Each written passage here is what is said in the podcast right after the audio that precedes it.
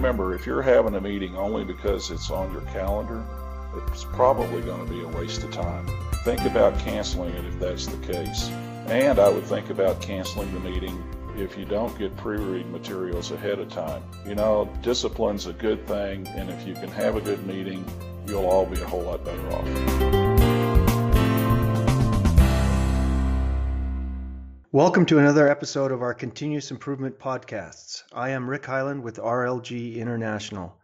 Our purpose is to provide current and future C suite leaders the mindset, skill set, and tool set to become leaders of continuous performance improvement. Today's topic is headlined The Quality and Quantity of Your Meetings Dictates the Culture and Results of Your Organization. First, let's look at the data. What's the problem? And then we'll look at some of the solutions. According to Harvard Business Review and Forbes, we average 62 meetings per month.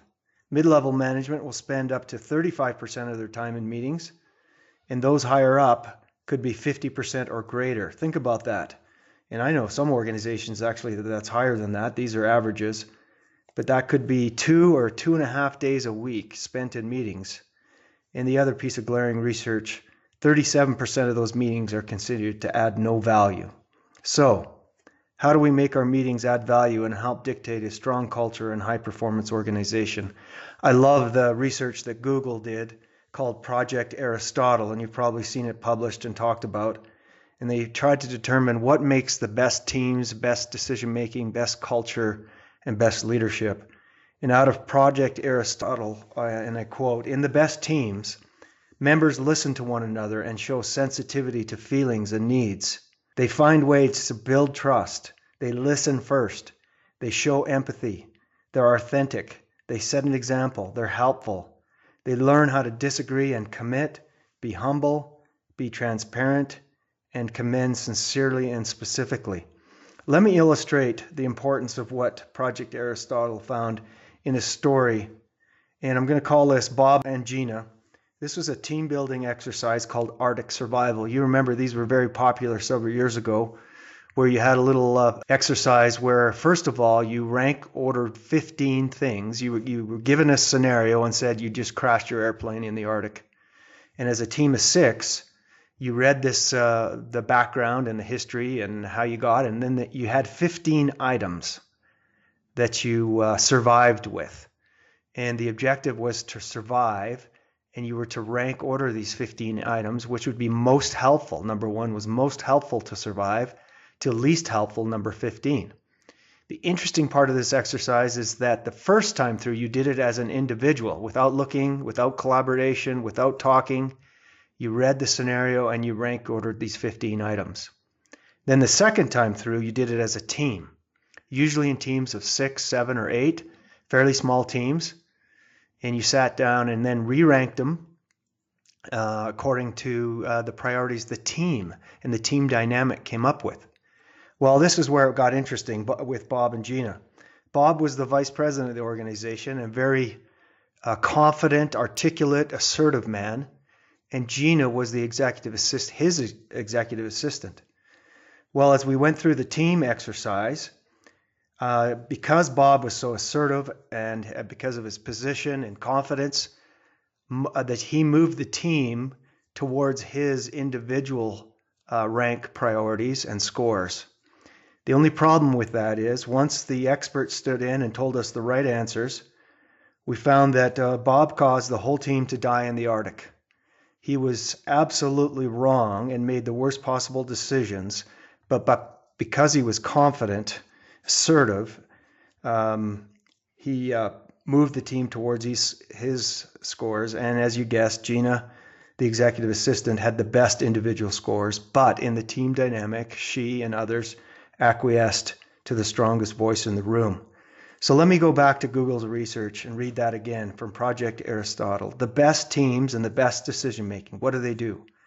Members listen to one another, show sensitivity to feelings and needs, they find ways to build trust through listening, empathy, being authentic, setting an example, being helpful, learning how to disagree, commit, being humble, transparent, and commending each other sincerely and specifically.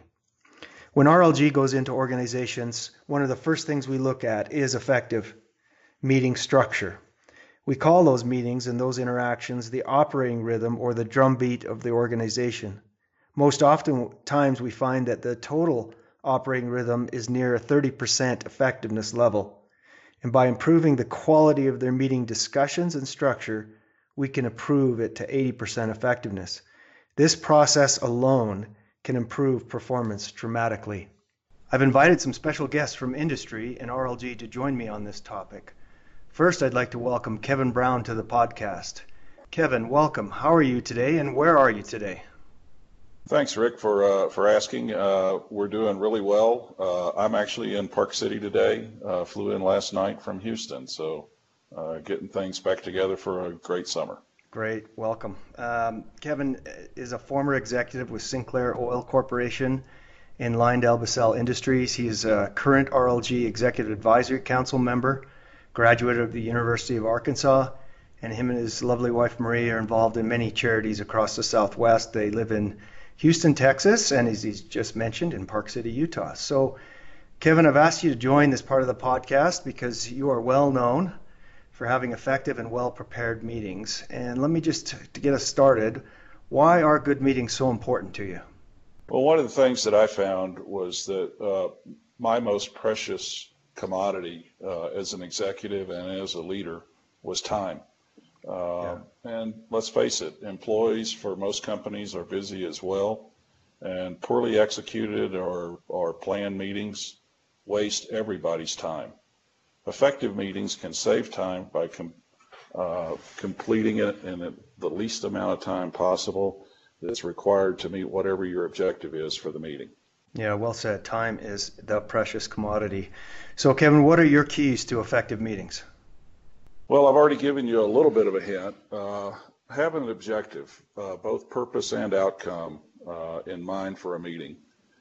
One can think of meetings in kind of three broad categories recognition, communication, and decision making.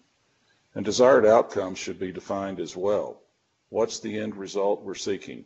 Is it something like an approval or is it identifying challenges that need to be addressed and who's going to address those? Finally, have good action lists at the end of the meeting and make sure that they're clearly summarized and communicated to all uh, affected parties.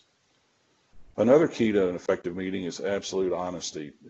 If you have less than honest or accurate information being communicated in the meeting, bad decisions are going to get made. And that's going to waste even more time and resources and money, by the way. Yeah. Finally, uh, preparedness, or next I would say preparedness by all attendees is important. Get the pre-read materials in the hands of attendees at least one day in advance. Read the material before walking in the door to the meeting. Try to set the expectation that the meeting can start with a simple, are there any questions? If you're getting your pre-read done, you'll be a more effective uh, participant as well. And then finally, most meetings should be less than an hour. If you get really good at doing your pre-read and objective setting, 30 minutes will seem like you've scheduled too much time. Think of the time savings that represents. Wouldn't that be a great problem to have? So, Kevin, let me uh, go back on a couple of those points because I think you, uh, I remember on preparedness, you were a stickler for that and the importance of getting those pre reads out. But you also bring up a really good point in there too about honesty. What, how do you try to encourage that? Because as we know, uh, bad news doesn't flow up very easily uh, for whatever reason in most companies. Is there a, a tip, a technique, or how you try to encourage absolute honesty because I think you're absolutely right. That's critical, and executives don't get enough of it. How do you encourage that? Well, I, I, I tend to, uh, when I was in the role, compliment people for being honest mm-hmm. when they were delivering bad news. And then we would deal with what the bad news was. Now, if, if an employee has significant enough bad news or you know, re- repeated bad news that they're not just getting over the hump.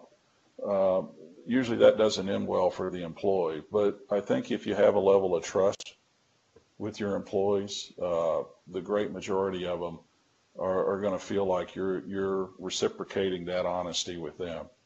And so I think it's, it's really not uh, any more difficult than treat your employee like you would want to be treated. Um, I'd also have conversations Okay. with every employee that worked directly for me. And I gave them my definition of honesty. And it was if you don't tell me something that I would want to know or should know, then you've been dishonest with me. hmm By the same token, unless it's a, a you know a, a corporate secret or uh, a personnel matter not involving you, if I don't share that information with you, I've been dishonest with you. And so I try to to to approach employees with that mindset.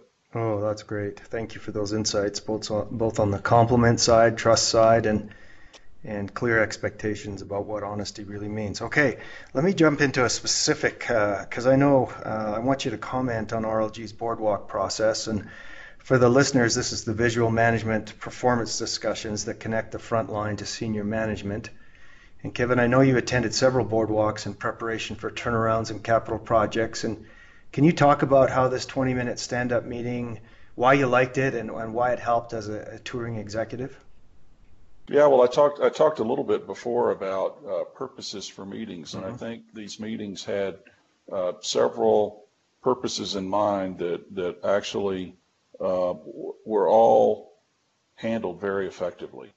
Uh, I think they've combined uh, employee recognition, Yep. where the employees get a chance to tell their story on the project and uh, it's a chance for you to say as an executive thank you. Or it's a chance to say you know i think you can you can you can do better. Let's see if you can do that. But but there is recognition there for the employees. Also the executive gets to look further down in the organization and i think equally important employees who might not normally get to see the executive have the chance to be in the room with them in a working environment and develop that level of trust uh, that they might not have. Communication's also addressed in the in the meetings. Yep. You know, most projects that I've been involved with, and even a lot of companies, start off with silos. And breaking down those silos and getting the whole team trying to meet a common objective or pushing in the same direction has been a key outcome of those meetings. I, th- I think RLG has done a particularly good job of that. Finally, uh, identifying what the strengths and weaknesses are of the project at any point in time, making decisions based on that, uh, including workarounds or providing help where it's needed to get is to get to a successful project is the most important item that's come out of those meetings. Mm, wow, great insights. And I really like that point around silo management or breaking down the silos. We find that most functions or areas are getting really efficient within their function, and then this is an opportunity. The boardwalk is an opportunity with the plant manager or the executive to look at the big picture and the whole picture and break down some of those silos. So, great thoughts. Um, Kevin, thanks. Uh, really appreciate those insights. Anything else about meeting management or continuous improvement that you want to comment in, on before we wrap up?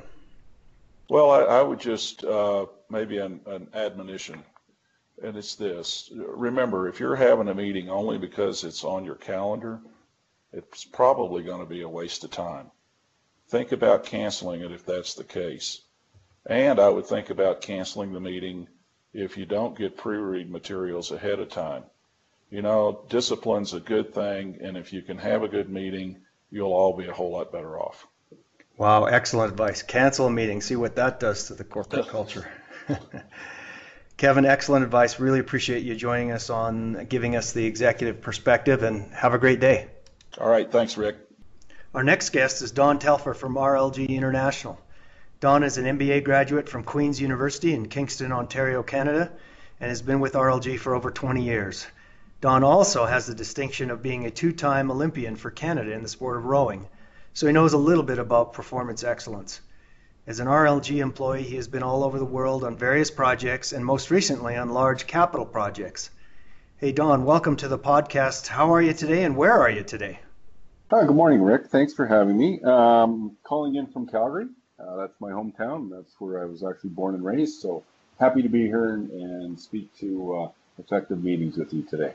Well, I appreciate you being on, Don, and and um, describe for me as we get started the very best capital project meeting you've ever seen, and why was it great?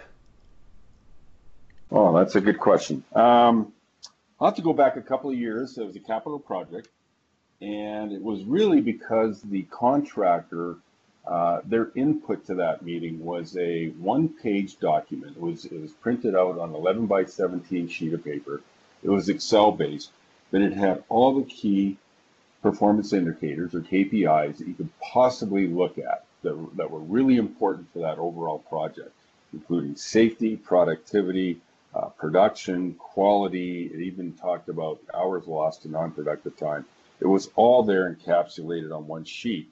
And attached to those KPIs uh, were those traffic lights. So if you're on plan, you had green circle beside it. If you were falling off a little bit, it had an amber or yellow. And then if you were really off by, let's say, more than 10%, you had a red circle. And really what made that meeting powerful between the contractor and the client was the conversation focused on that management by exception. So the client had probably about a four hour lead time uh, to pre-read and look at at the report, the weekly report. And so then they could sit here and formulate their questions and say, okay, what's happening here? Why did we go from green to yellow? Or why did we actually move from yellow to green? Understand the dynamics that's happening out at site. And so it was a really tight, tight meeting where you didn't have to go through every single KPI, but you focused on the areas that needed attention and where the color code uh, from that traffic light changed from amber to red or what have you. And I, it was just a fantastic meeting. Um, action plans came out of that meeting. There was great follow up on it. It really generated a lot of accountability and engagement between the contractor and the client. Oh, I love it. So many keys you've already mentioned just briefly in there. The importance of the yeah. pre-read, the importance of the right KPIs. I really liked your emphasis on exception reporting to help make it more efficient and tight and then of course the action and the follow up from it. Okay, so Don, if you were helping uh, coach clients to develop excellence in meeting performance, what are some of the tools and processes you would suggest? You know, there's a simple one that we use all the time, Rick, and it, we just call it a terms of reference mm-hmm. document. Mm-hmm. And it really it is. It's just a small sheet. You could even put it on PowerPoint. I've kind of got six sections in there. But really, the most important thing I think you need to do is really establish why are we meeting? What is why are we putting this meeting together? What's its purpose? What are we hoping to achieve from that meeting? And and that really kind of creates the groundwork and, and the framework with which then you ask the other questions that might be, okay, what are my inputs? So, you know, getting back to my previous example, the input to that great meeting was the fact that they had an amazing uh, dashboard, if you will, of all the relevant uh, KPIs that they needed to talk about on a weekly basis. So you really need to define what your inputs are, eventually what are your outputs. That could be, you know, an action tracker, that could be a risk register. Um, you really need to define that at the end of that meeting, what is everybody coming away or walking away with? Um, and then obviously you need your agenda. Uh, I think people really appreciate knowing when they come into a recurring meeting, be it a daily or a weekly, that it is going to follow some sort of format um, and consistency. I think that's quite important. Um, and then finally, you've got some ground rules and then the logistics, um, making sure that you have a start time, you've got the right AV equipment if that's necessary, um, the rooms booked, and if it's a recurring meeting, that you have it booked, you know, uh, for a full year in advance. So, you know, just having a document that kind of puts everything into perspective that everybody can follow is, is one of the tools that I think really sets the foundation for a good meeting. Yeah, and I've seen you use that and can actually score a meeting and give the meeting uh, chair or facilitator uh, scores and specific uh, feedback on where they can improve. Let me ask you two follow-ups on this, Don, and sure. see if you, yep. what insights you have. One, I want to talk about engagement, but let me cover that one secondly. The first one is, you know, all of our clients are trying to simplify and even shorten meetings and or uh, drop meetings um, by getting really clear in their terms of reference and why they're meeting. Have you seen that happen? Have you seen actually meetings get shorter or some meetings combined together or even dropping some meetings to help, you know, our, our these uh, executives that are in seemingly meetings all day. Have you seen simplification happen as a result of getting clear? You know, that's a, that too is a great question, Rick. And yes, we have. Um, in one capital project, as they moved through the project, they realized they were seeing some duplication or redundancy. Mm-hmm. Uh, some of the meetings were actually becoming shorter in time because they were becoming tighter and the uh, they weren't going over time. And so, yeah, when you look at you look at your overall operating rhythm for a week, and you can look at project managers in a capital project, and they're inundated with meetings, and that takes up so much valuable time away from what maybe what they need to do.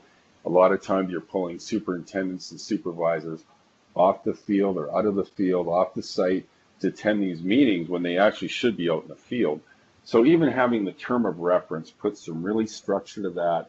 And at the end of it, you do become tighter.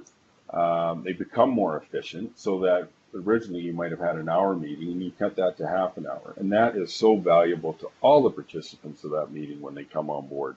Um, so it, yeah, it's really important, I think, to have a framework, use a tool of reference, um, but then also come back and, and challenge it to say, hey, do we still need to meet on a weekly basis? Maybe we can week on a, meet on a biweekly basis.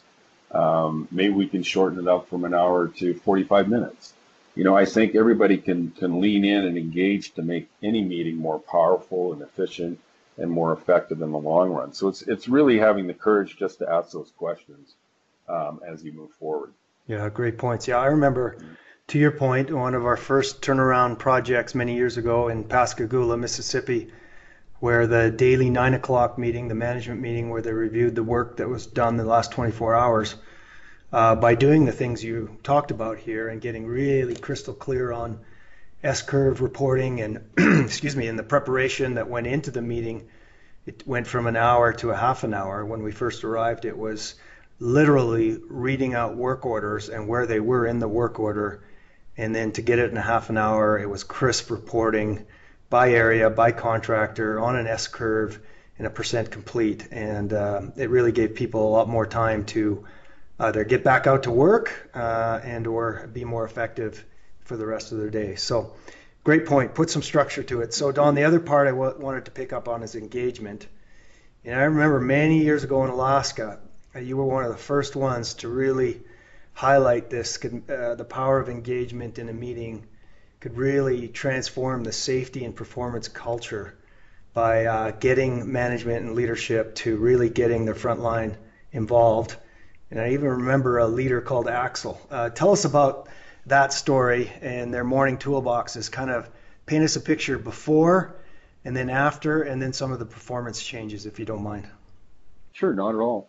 Um, so it was a it was a pre-job meeting.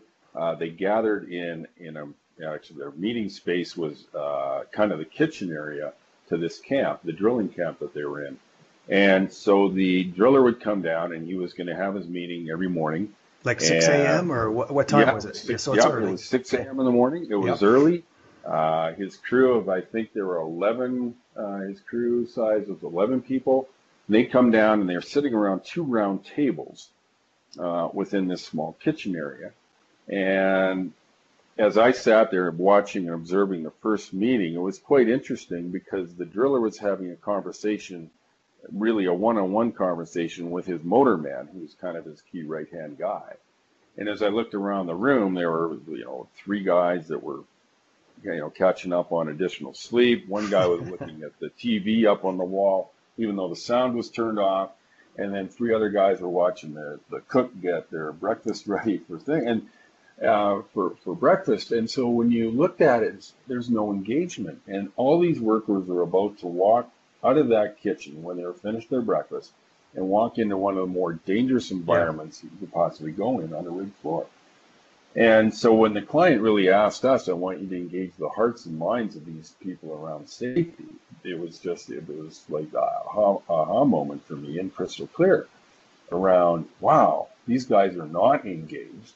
Um, they may have quickly gone through a procedure that they're going to apply on the rig floor that day, but there was no conversation around, okay, what, what kind of risks are you going to be exposed to, and what are you going to do to mitigate or eliminate those risks? And so just through the coaching, and then as we talked about, as you mentioned previously, you know, scoring a meeting.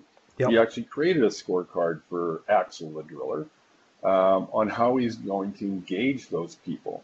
And so within two weeks of giving him feedback, he was able to engage each one of those 11 people around the table to say, Hey, Joe, you're going to be up on the rig floor today. What risks are you going to be exposed to uh, as you do this certain process or this certain task? And what are you going to do to mitigate or eliminate those? And so all of a sudden, everybody around those two tables were fully aware that at some point in time in that meeting, they're going to be called upon to answer a question from their driller. And so it really brought everybody back into the meeting yeah. to hear exactly what they're going to do, what the risks were, and how they're going to mitigate or eliminate those risks.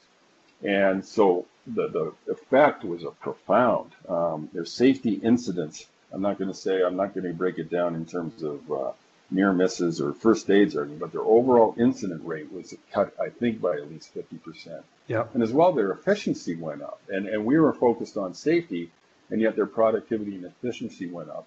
And that to me was just around being engaged to exactly what is it that we're going to complete or try to complete in the next 12 hours when we get on that rig floor. Well, yeah, well said. I, I can hear to this day Gary Crispin and Steve Rosberg saying capture the hearts and minds of the people, and that that engagement will lead to significant performance improvement. So uh, thank you, Don, for that example. Yeah, oh, it was great. Yeah, it was a great experience. So let's it let's was, go yeah. back to frontline at Capital Projects for a minute and break it down in as simple as terms as you can. What type of discussions will drive frontline alignment and productivity? Uh, that's another great question, Rick. Uh, it really comes down to um, uh, making performance visible. I think most people always want to know how they're doing, where they stand, what's expected of me. And so when you're in a capital project or frontline engagement, it's it's actually helping them understand to say, here we have a schedule, we have certain milestones, milestones, excuse me, and in order to meet that milestone, we need to get this certain chunk of work done. Now, that could be pouring a certain amount of cubic meters of concrete, or that could be erecting so many tons of steel. But on a weekly basis, I think the workers need to know here's what's expected to maintain the schedule and meet the milestones that we need to do. So that schedule, we call it a performance board. And We actually put it out at site, right where the people are working in a high traffic area, so they can walk by and see on a daily basis. Wow, here's what we need to get done today, uh, and here's what's going to get done tomorrow. And by engaging them, and let's say at the end of the day, I would have a meeting between the superintendent and the foreman, and actually put what was our actual performance against what that plan was for the day and then having a quick conversation and say, okay, based on that result, did we were we ahead of our plan? Are we on plan? Are we a bit behind? And start formulating and say, okay, what does tomorrow look like? And also identifying the um, risks or, or, things that we need to get out of the way uh, in order to achieve or overachieve the next day. So that could be fully aware of, hey, we've got great weather tomorrow. There's no issues uh, we can go ahead as planned, or you know what, we're going to have extremely high winds that might impact our crane operations. So what are we going to do in lieu of? It's kind of having a contingency plan. But it really is having a performance board that the workers can sit here and look at and see, here's what is expected of me today or tomorrow or the next day. And then actually seeing the results behind that and getting recognition for it um, or helping build the, a different plan, if you will, if there are certain situ- situations that arise that need to be corrected. Um, so it's really engaging and it's just making performance visible. And I know the front line really, really appreciate that. Well, I think you've shared the last two. This example, if I remember right, Don, you correct me if I'm wrong. There's, I mean, in the Axel example, it was one performance board and, and 11 people. And this one you're talking about here was 75 performance boards and as they add thousands of workers this summer, going up to something like 140.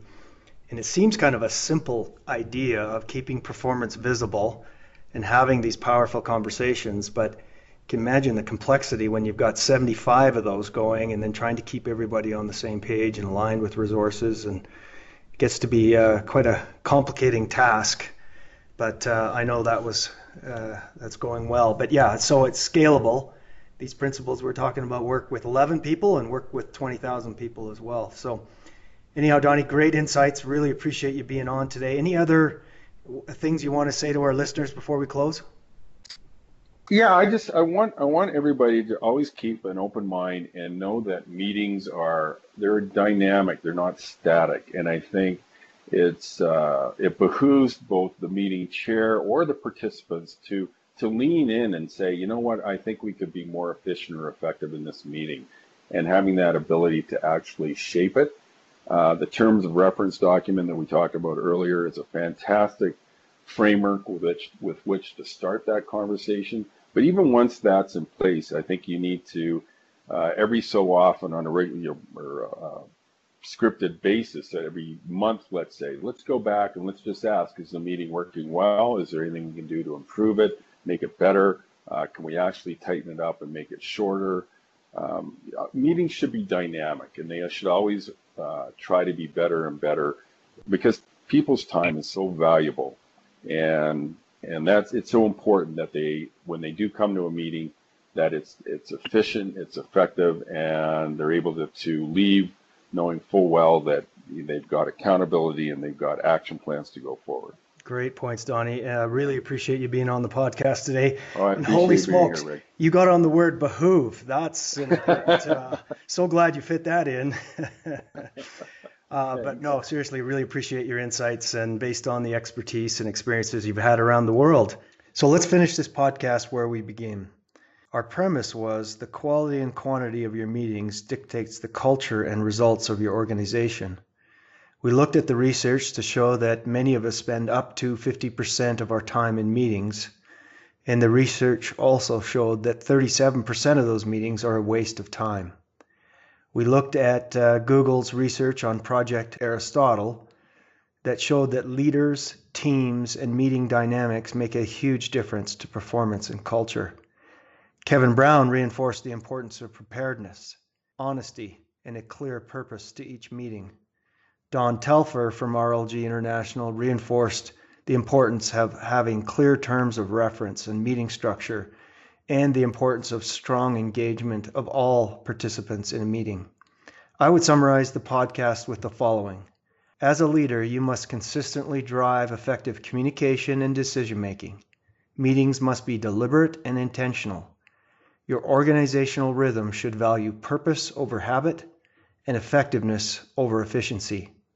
Again, thank you for spending some of your precious time with us on the podcast. Please subscribe and share this podcast with other industry professionals. Let's all make a step change in meeting and team effectiveness. Until next time, live a life of sustainable continuous improvement. Goodbye.